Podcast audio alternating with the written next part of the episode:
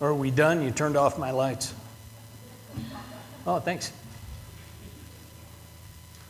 I do have a face for radio, I get it, so.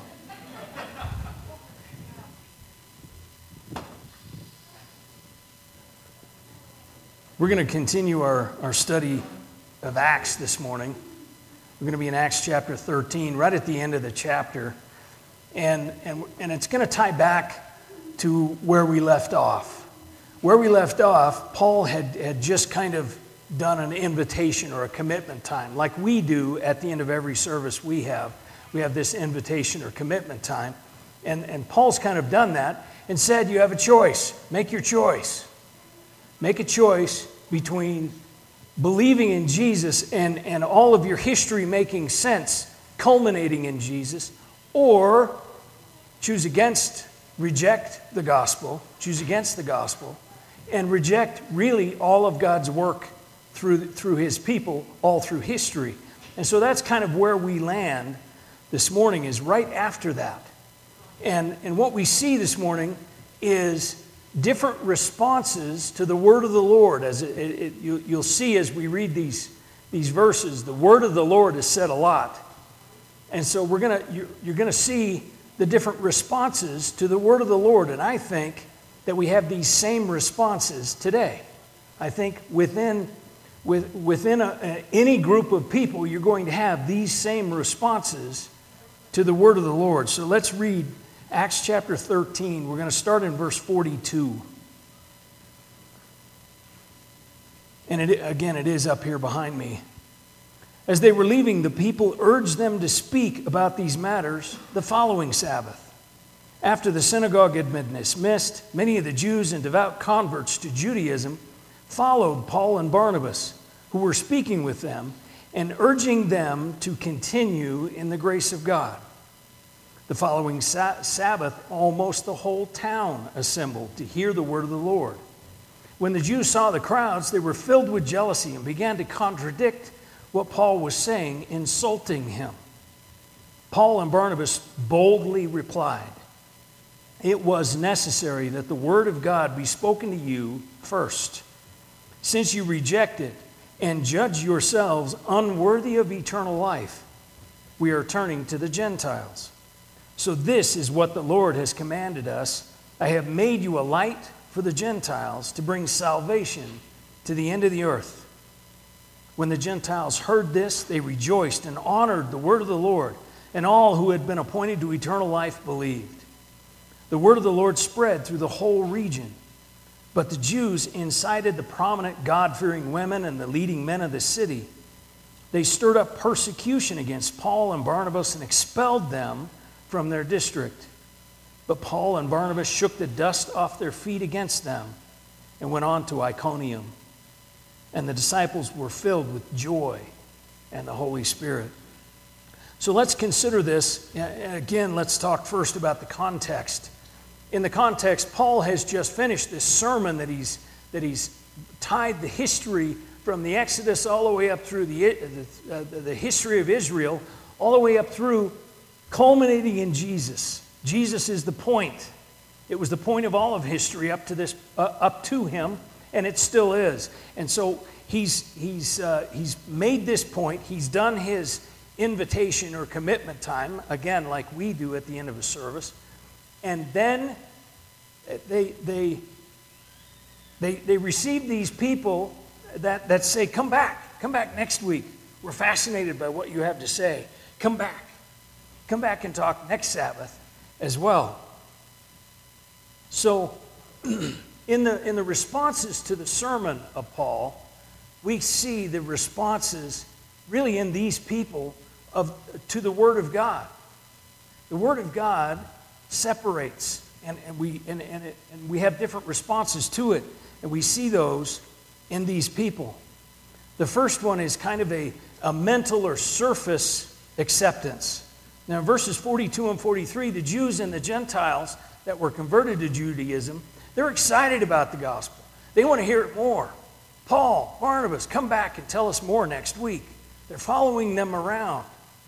And Paul says, continue in the grace of God. What does he mean by that? I think he means that, that continuing in the grace of God means that we continue to grow in faith, to continue to grow in our, in our faith and belief. Because these same people are going to be the ones that, that, are, that are later attacking the messenger and, and, and stirring up strife. It's the same people. They didn't continue in the grace of God. Continuing in the grace of God means to, to continue to build your faith. I, I say it, I've said it so many times from this pulpit, but I'll say it again.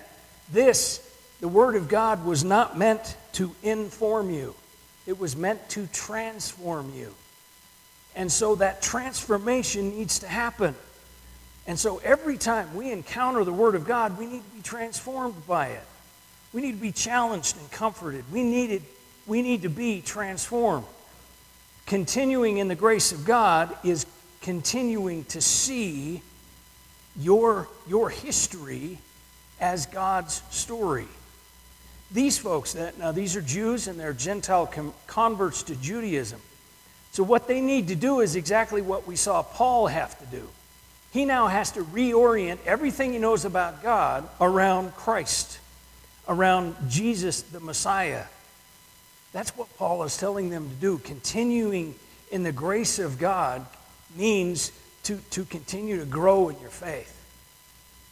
I think everyone here knows somebody who has made a mental or a surface commitment to Christ.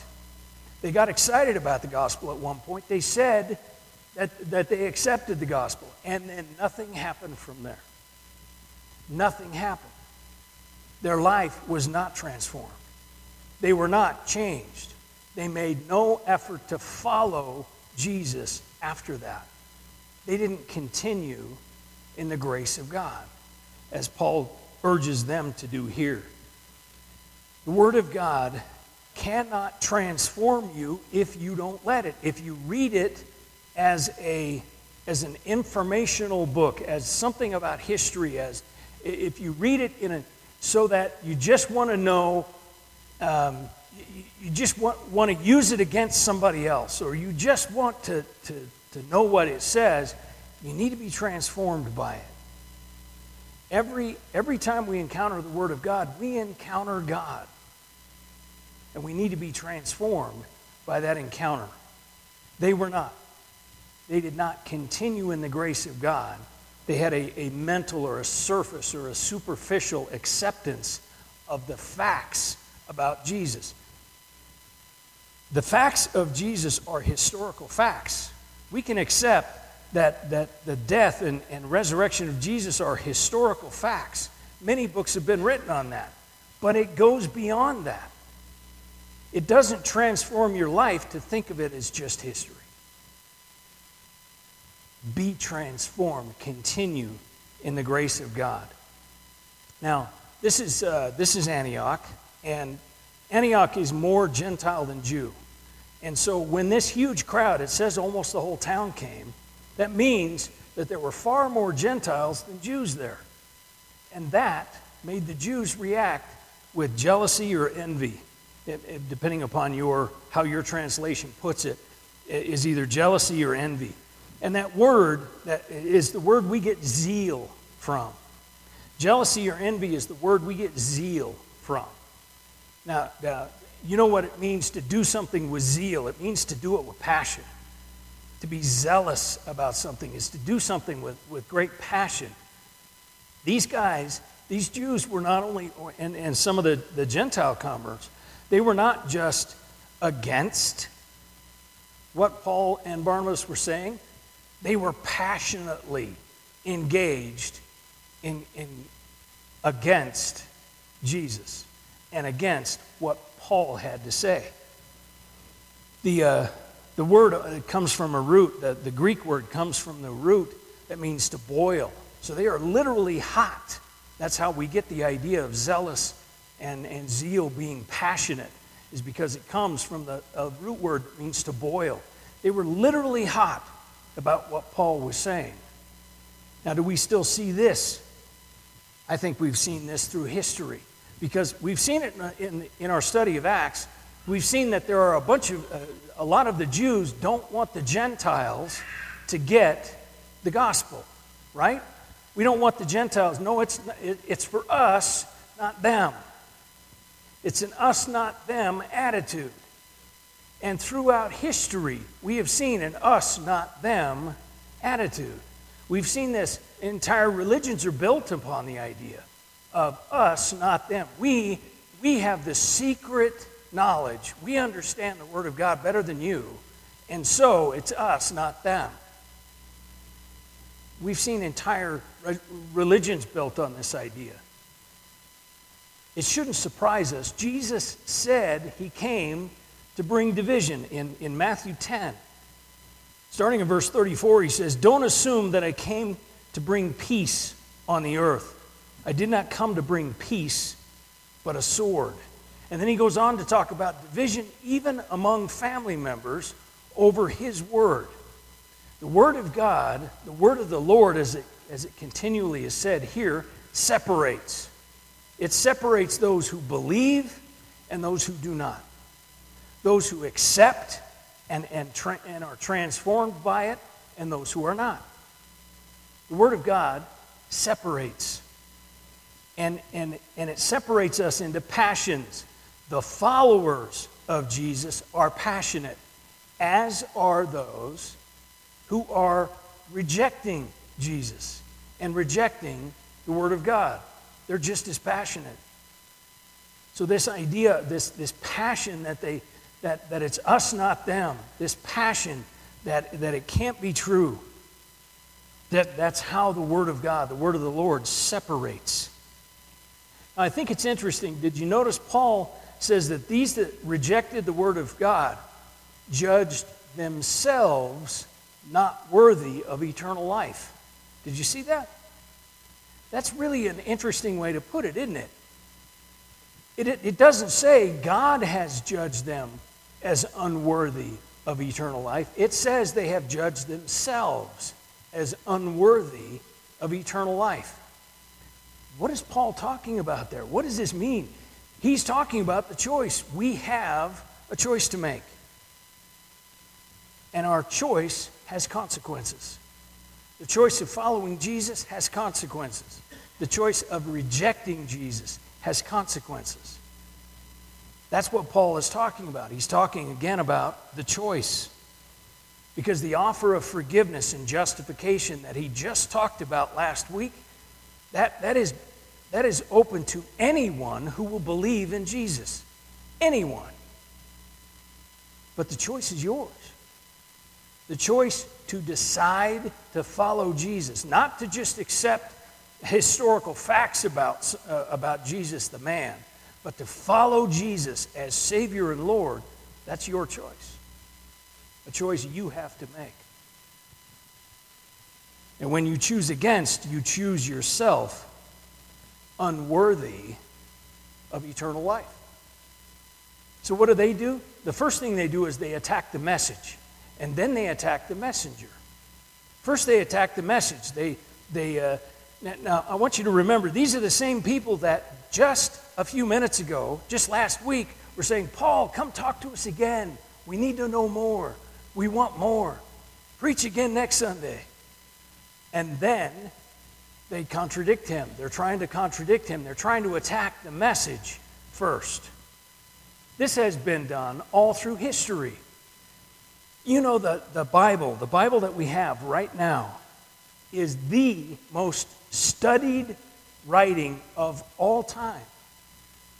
They have tried to, to take it apart historically. They have tried to take it apart uh, literal, in, in, in literally, I guess I could say. They have tried to take it apart in archaeology, and it continues to prove itself true.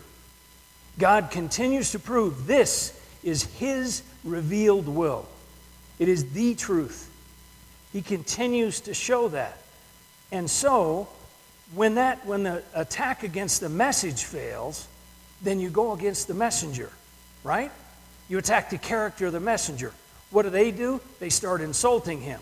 They start stirring up people uh, to, to persecute him. They go after the, the messenger. They attack the message, they attack the messenger. Again, we still see this today. Because we, there are so many voices that say, well, yeah, this, this Bible, well, it's written by man. It's not God. No, it's, no, it's God. It's the revealed will of God, every single word. It's, or they say, well, it was written for a different time than ours. No, it wasn't. You don't think God saw the future? You didn't. We literally have the beginning and end here, don't we? We have the beginning of the world in Genesis, and we have the end of the world in, in Revelation. Where did we miss? How can it not be for our time? This is for our time as much as it was for theirs. They attack the message, and then they attack the messenger if that doesn't work. They attack the character of the messenger. They, in our world today, they cancel them, or they dox them, or people are being fired from their jobs because of words they say, words which are the Word of God. So they, they attack the message, they attack the messenger. But there's one more, there's one more reaction we see here, and that's rejoicing and honor. It's verse 48. They, the Gentiles rejoiced and honored the word of the Lord. This is far more than just a mental acceptance of some historical facts. You don't rejoice about some historical fact. You rejoice because you understand Jesus came and died for you. He came and died in your place on that cross. That's what, that's what you rejoice. And then you honor the Word of God. You honor it because you know it to be the revealed will of God. That's rejoicing and honoring that, that we don't, that, that's, that's really the only correct way to to react to the Word of God. This is the way that the Word transforms you. This is the way that, that, that, it transforms your life. This is the way that it makes you different. You become a follower. Now, these people that, that, were, that were rejoicing, it says the Gentiles in particular. And some of these Gentiles were converts to Judaism. They had studied and they had and, and these that had studied Judaism that were Gentiles and were becoming, were converts to Judaism, they were at best second class citizens because they understood that, that this was a Jewish God. And so the, the Jews were the, were the chosen people. And so anybody else was second class to, to God. Now, Paul says, no, no, no. In Jesus, there is no second class. Everyone's the same. Everyone is the same. And in fact, he even uses a quote from Isaiah. It was our, our uh, memory verse today. For this is what the Lord has commanded us I have made you a light for the Gentiles to bring salvation to the ends of the earth. This is a quote from Isaiah 49 6. And honestly, looking at this, is, uh, you, could, you could question is Paul talking about Jesus or is Paul talking about himself? And I think both are true. Jesus certainly came as a light to all of the world, all who would believe, Jew and Gentile alike. It doesn't matter what your pedigree is, it matters what your heart is. So, it, so Jesus is the light of salvation to all who would believe, including the Gentiles. But you also see the shift here. We know from the rest of the New Testament that Paul is, is sent to the Gentiles to speak. Now, I want you to think about this because would Paul be your choice to go to the Gentiles? Paul was a Pharisee, he was trained as a Pharisee. Don't you think that would be the perfect messenger for the Jews? But that's not how God works. God sent him to the Gentiles.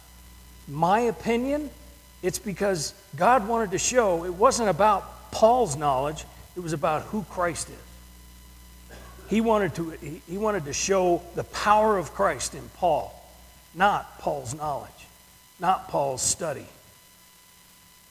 So I think when he talks from, from Isaiah 49 6, when he quotes this, I think he's talking about both Jesus as the light of salvation to the Gentiles, to the world, and Paul being sent, Paul himself being sent to, the, to bring the light to the Gentile nations. So, what we get from all of this is it's still our choice. It's still our choice. We, when we encounter the Word of God, we can make a mental note of it. We can, on the surface, accept it, and it will not change your life. It will not transform you if you simply look at it as a historical fact. Or we can, we can react with jealousy or envy passionately against what we read, passionately against what we hear. Or we can attack the message or the messenger. We can, we can say, when we encounter the word of the Lord, we can say, well, this, it just didn't apply. This applied to that day, it doesn't apply to this day. Or, or this just doesn't apply to me at all. Or, or attack the messenger. I, you know, the, the character of the guy who's preaching this isn't great. Let me tell you, I'm a sinner saved by grace. I'm no better than you. I am nothing but a sinner saved by grace, trying desperately to follow my call from God. That's it. As I, uh, Jill and I were talking about it again this morning, my favorite quote I am a nobody trying to tell everybody about somebody who can save anybody. That's who I am. So you can attack the, but, but the, the messenger can be attacked. Or you can rejoice and honor the word of the Lord. The only one of these that transforms your life is to rejoice and honor the word of the Lord. That's how, that's how you are literally transformed by the power of the word of God. What's your choice? What choice do you make among these? I asked you this morning, did you come expecting to hear from God today? Because if we don't come expecting to hear from God, we may not. We need to come expecting to hear from God, knowing that we are going to encounter Him in His Word and we are going to be transformed today. I'm going to ask that you bow your heads. Are you being transformed? Are you continuing in the grace of God, as Paul said? Are you being transformed by the Holy Spirit working through the word of the Lord? Do you need to accept this morning Christ as Savior and Lord, not just his, as a historical figure? You can. It's a simple prayer. We just simply start by saying, God, I have sin in my life. I've said things wrong. I've, I've done things wrong. I've thought things wrong. And I know that the Bible calls that sin. But I trust that Jesus died on that cross in my place. He paid the price I owe. So I ask you to forgive me because of his finished work on the cross, debt paid in full. And I ask you to come into my life and transform me. If you prayed that prayer for the first time this morning, you need to let somebody know. Come and let me know. Elbow your neighbor, let them know. Maybe this morning you know Christ, but as you look back over this week and, and the verses you've read, they made no effect on your life at all. Will you make a commitment this morning to be transformed by the Word of God, to rejoice in it and honor it and continue in the grace of God. We make that commitment to God right now.